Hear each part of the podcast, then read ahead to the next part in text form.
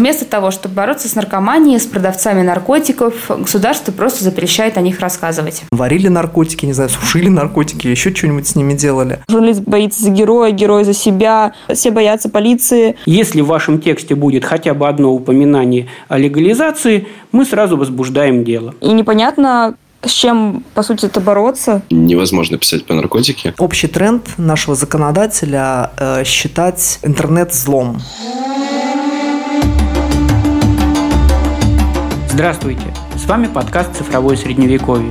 Его делают сотрудники Центра защиты прав СМИ. Меня зовут Роман Желудь. А меня зовут Анна Кумицкая. Мы продолжаем рассказывать о том, как в России добросовестным журналистам не дают выполнять свой профессиональный долг. В прошлый раз мы обсуждали суды по фейкам, и нам кажется, подкаст получился очень интересный. Послушайте его, если вы еще не успели. А сегодня мы поговорим о том, что в России стало почти невозможно освещать проблему наркотиков и наркомании – но в самом начале нашего подкаста мы хотим подчеркнуть, мы против наркотиков э, в любом виде и осуждаем их пропаганду. Но эту тему мы выбрали, потому что считаем ее общественно значимой. Сделать это нас побудили судебные процессы, в которых участвовали наши юристы. Нет, они не защищали наркоторговцев. Они были на стороне журналистов, честно выполнявших свою работу. В прошлом году главному редактору тамбовского издания «Независимый публицист» прилетело письмо счастья от Роскомнадзора. Ведомство составило на него протокол об административном правонарушении, пропаганде наркотиков. В этом тексте была одна фраза. Буквально ученые выяснили, что такой-то препарат помогает при лечении алкоголизма. Беда в том, что в России, как оказалось, этот препарат относят к числу наркотических.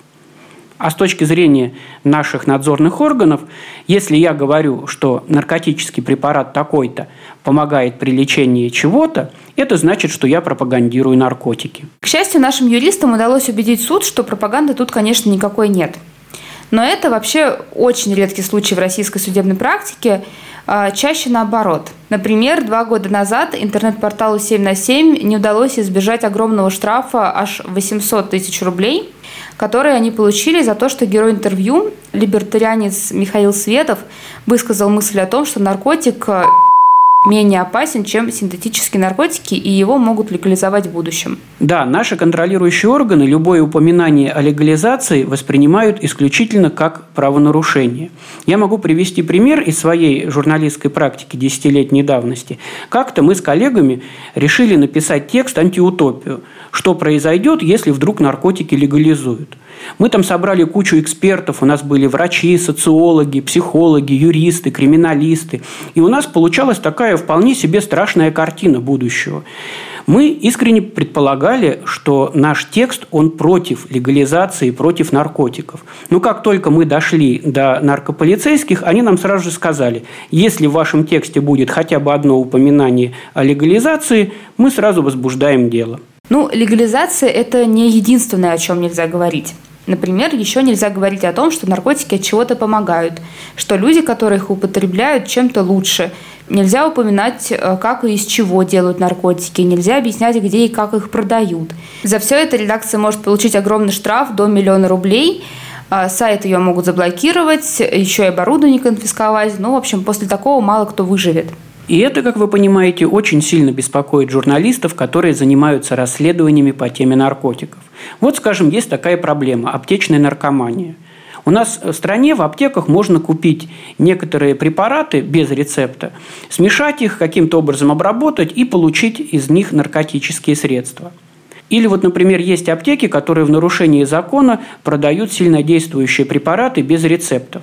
А вот теперь попробуйте написать об этом журналистский материал, не указывая ни названий, ни мест. А если журналист это сделает, получается, что он уже сам нарушил закон. Получается, что вместо того, чтобы бороться с наркоманией, с продавцами наркотиков, государство просто запрещает о них рассказывать. Мы обратились к журналистке издания проекта Анастасии Соколовой. Она писала, кстати, материал об аптечной наркомании. Нам стало интересно, мешали ли ей эти ограничения. Мы не могли упомянуть ни разу никакое название веществ, хотя это как бы вообще очень важно. Мы хотели показать, какие именно вещества, какие именно аптечные наркотики потребляют наркозависимые люди в России. И самое странное, что, казалось бы, вроде бы это препараты, которые продаются в аптеках, но мы все равно их не можем называть, потому что мы о них говорим с точки зрения наркопотребления. И тут как бы мы просто замазали все а, названия препаратов, и вообще возникает какой-то как бы какие-то непонятки, потому что, ну, а как вообще можно понять, о чем идет речь, о каком препарате? То есть из-за страха попасть э, под эту статью, получить какой-то штраф, журналист не может э, подробно объяснять, что и как происходит, а, потому что он боится сказать слово, название какого-то наркотика везде по-разному. То есть кто-то, кто-то, какие-то юристы допускают слово наркотика в тексте, какие-то не допускают. И не совсем понятно, где вот эта граница вообще, что можно делать, что нельзя, что можно писать, а что нельзя. И э, искажается контекст, искажается мысль. А, несмотря на то, что вообще в статьях пишут часто, что там издание или редакция не пропагандирует потребление наркотиков и тому подобное, то есть дисклеймер, он все равно, как бы, может ли он тебя защитить от этого закона? Засчитают ли этот дисклеймер э, прокуратуры или полиции, или РКН? Непонятно.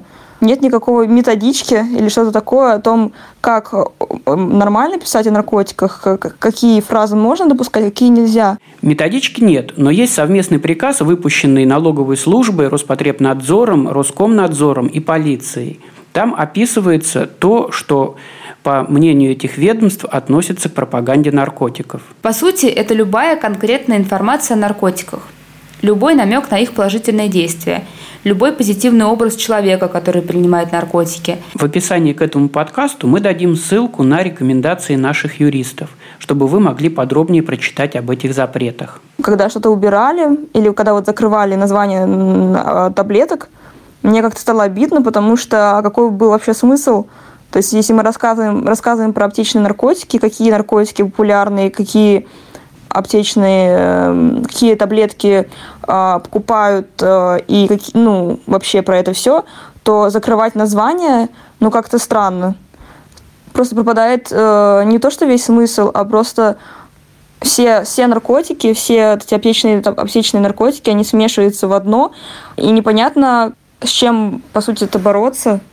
Ну и, конечно, присутствует какой-то некий э, страх э, в будущем, когда я бы хотела продолжить писать про наркотики и наркорынок в России в целом. И после всяких инцидентов, например, с героиней батеньки «Да трансформер», с героиней батеньки там э, была ситуация, когда ее вообще посадили. То есть э, страшно потом в следующий раз будет за героев, насколько, насколько можно обеспечить их анонимность, насколько они безопасны. Дальше герои будут бояться с тобой общаться, потому что они бо... э, будут бояться, что их посадят. А, и все это как бы такой круг, который э, не заканчивается, такой круг ада. Журналист боится за героя, герой за себя, все боятся полиции, а редактор боится штрафа, журналист боится иска, и это как бы все это идет как бы по кругу. Наша собеседница тоже опасается – Анастасия Соколова – это псевдоним. Под ним она опубликовала свое расследование, под ним фигурирует в нашем подкасте. Она до сих пор не уверена, что ее не привлекут за это расследование к ответственности. Анастасия сейчас упомянула еще одну журналистскую историю про издание «Батенька да вы трансформер».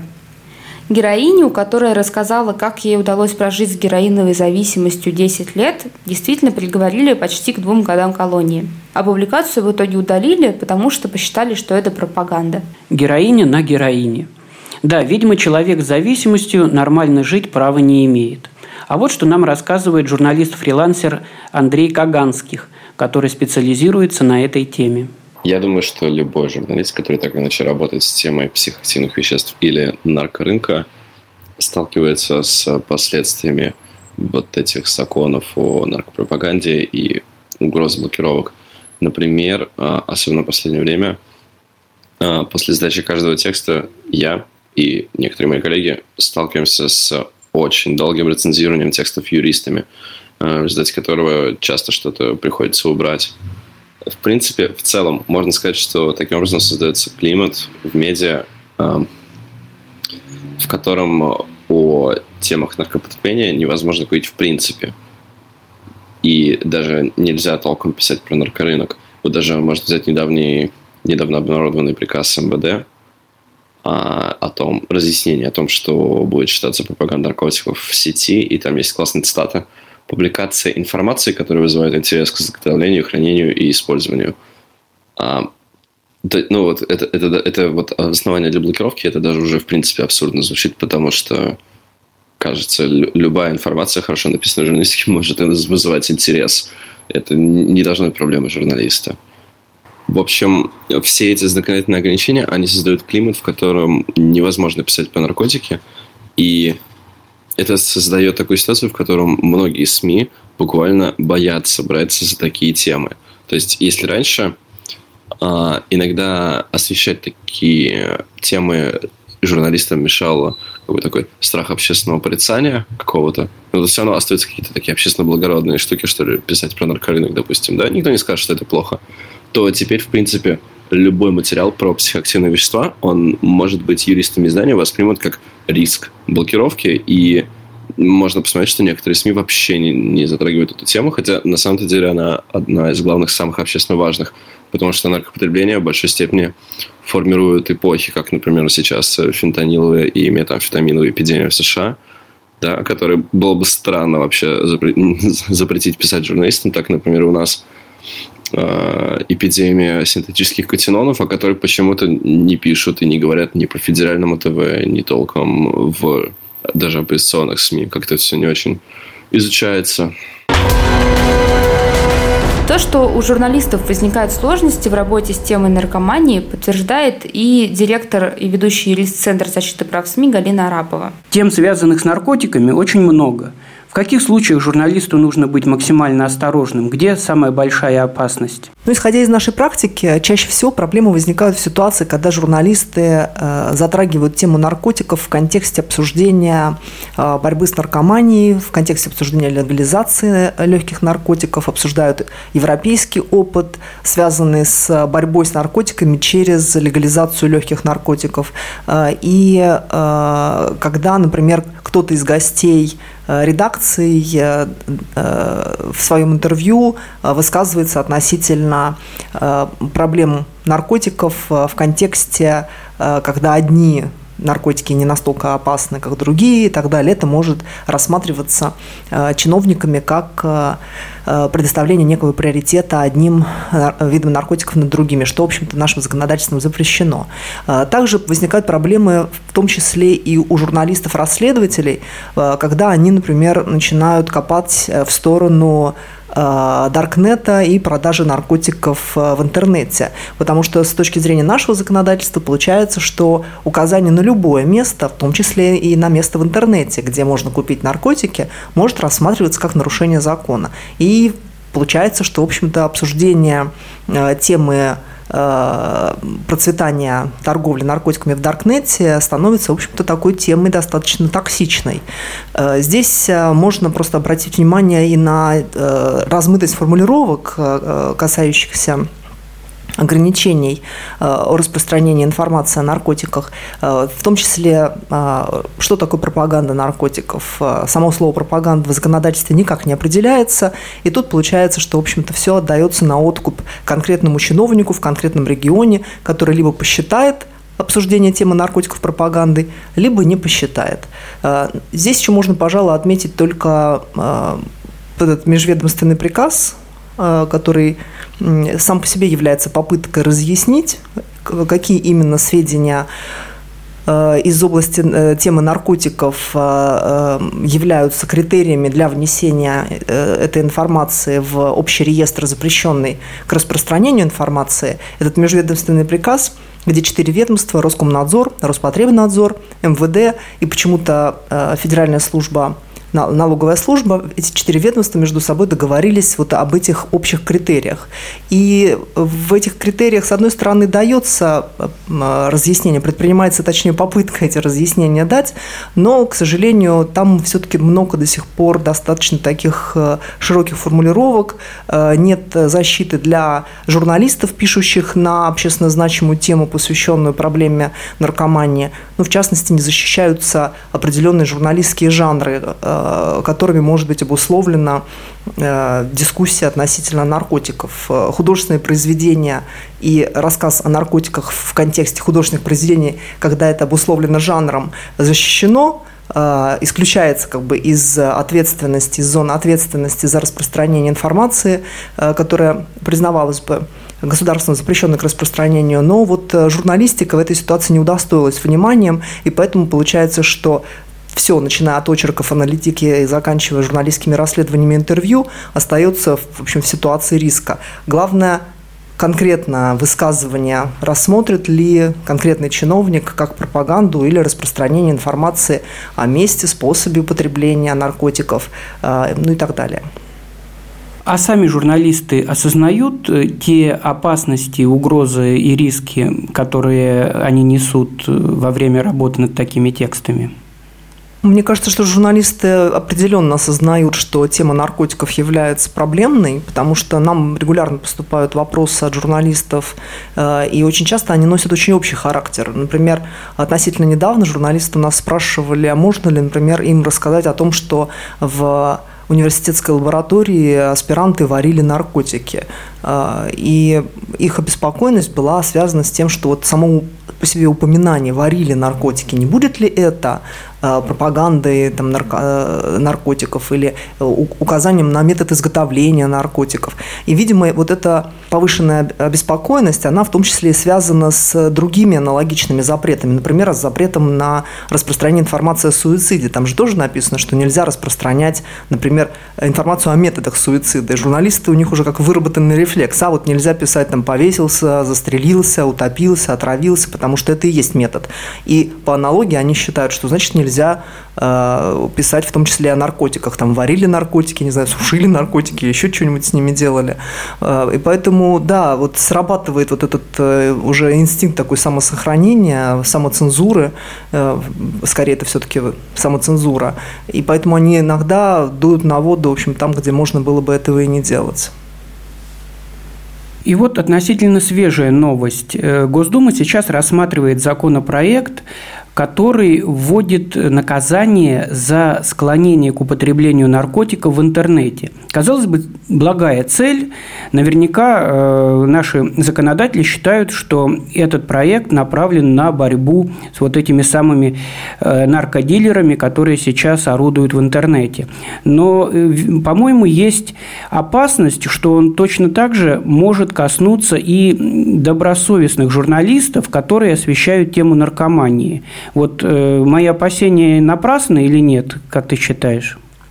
Ну, учитывая, что нет э, четкого понимания, что такое склонение, к употреблению наркотиков, и само по себе слово «склонение» достаточно широко толкуется. Применительно к статье 230 Уголовного кодекса, я не исключаю, что здесь тоже могут быть э, э, проблемы с толкованием, а может быть иногда и эксцесс исполнителя, то есть конкретный сотрудник правоохранительных органов, когда будет рассматривать конкретную публикацию, вполне возможно, что может расценивать публикацию в интернете как э, акцию склонения к употреблению наркотиков, потому что вот исходя из разъяснений, которые дают поддаются к этой статье Уголовного кодекса, э, здесь говорится о том, что э, вот склонением является в том числе и действия, направленные на вовлечение лица потребление наркотических средств, в том числе и направленные на возбуждение у другого лица желания их потребления. То есть, ну, так где гарантия, что, например, там человек не прочитает а что-нибудь о наркотиках э, даже там, в художественном произведении, ему не захочется это попробовать. Совершенно такая э, широкая формулировка, которая не дает гарантии, что это не затронет, например, э, общественно значимые дискуссии по поводу проблемы наркомании, проблемы лечения, например, и так далее. Ну и в целом здесь стоит, наверное, отметить, что общий тренд нашего законодателя считать Э, интернет злом. И все действия, совершенные в интернете, это отягчающее обстоятельство, которое ужесточает, дает основание для ужесточения ответственности за совершение преступления, какое бы оно ни было. Ну вот в том числе в данной ситуации склонение к употреблению наркотиков. Э, ужесточение ответственности, если эти действия были совершены в интернете. Это, вот это, вот, это же не первая статья в Уголовном кодексе, которая Э, которую пытаются поправить э, и, и ввести дополнительный как бы, уровень ответственности. Дополнительный критерий, который даст возможность как бы считать это отягчающим обстоятельством. Таких статей уже очень много. Очень хочется, чтобы кто-нибудь, например, Верховный суд, навел порядок в этой сфере, в этой судебной практике.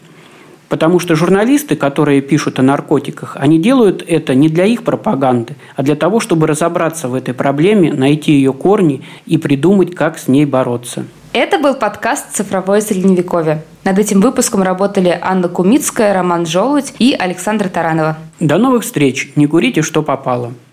Центр защиты прав СМИ. Читайте нас на сайте MNDC.ru, подписывайтесь на Фейсбуке и смотрите наши видео на YouTube. Наш проект во Вконтакте «Правила выживания в сети». Канал в Телеграме «Цифровое средневековье». Центр защиты прав СМИ включен Минюстом России в реестр некоммерческих организаций, выполняющих функции иностранного агента. Мы считаем это решение незаконным и добиваемся его отмены.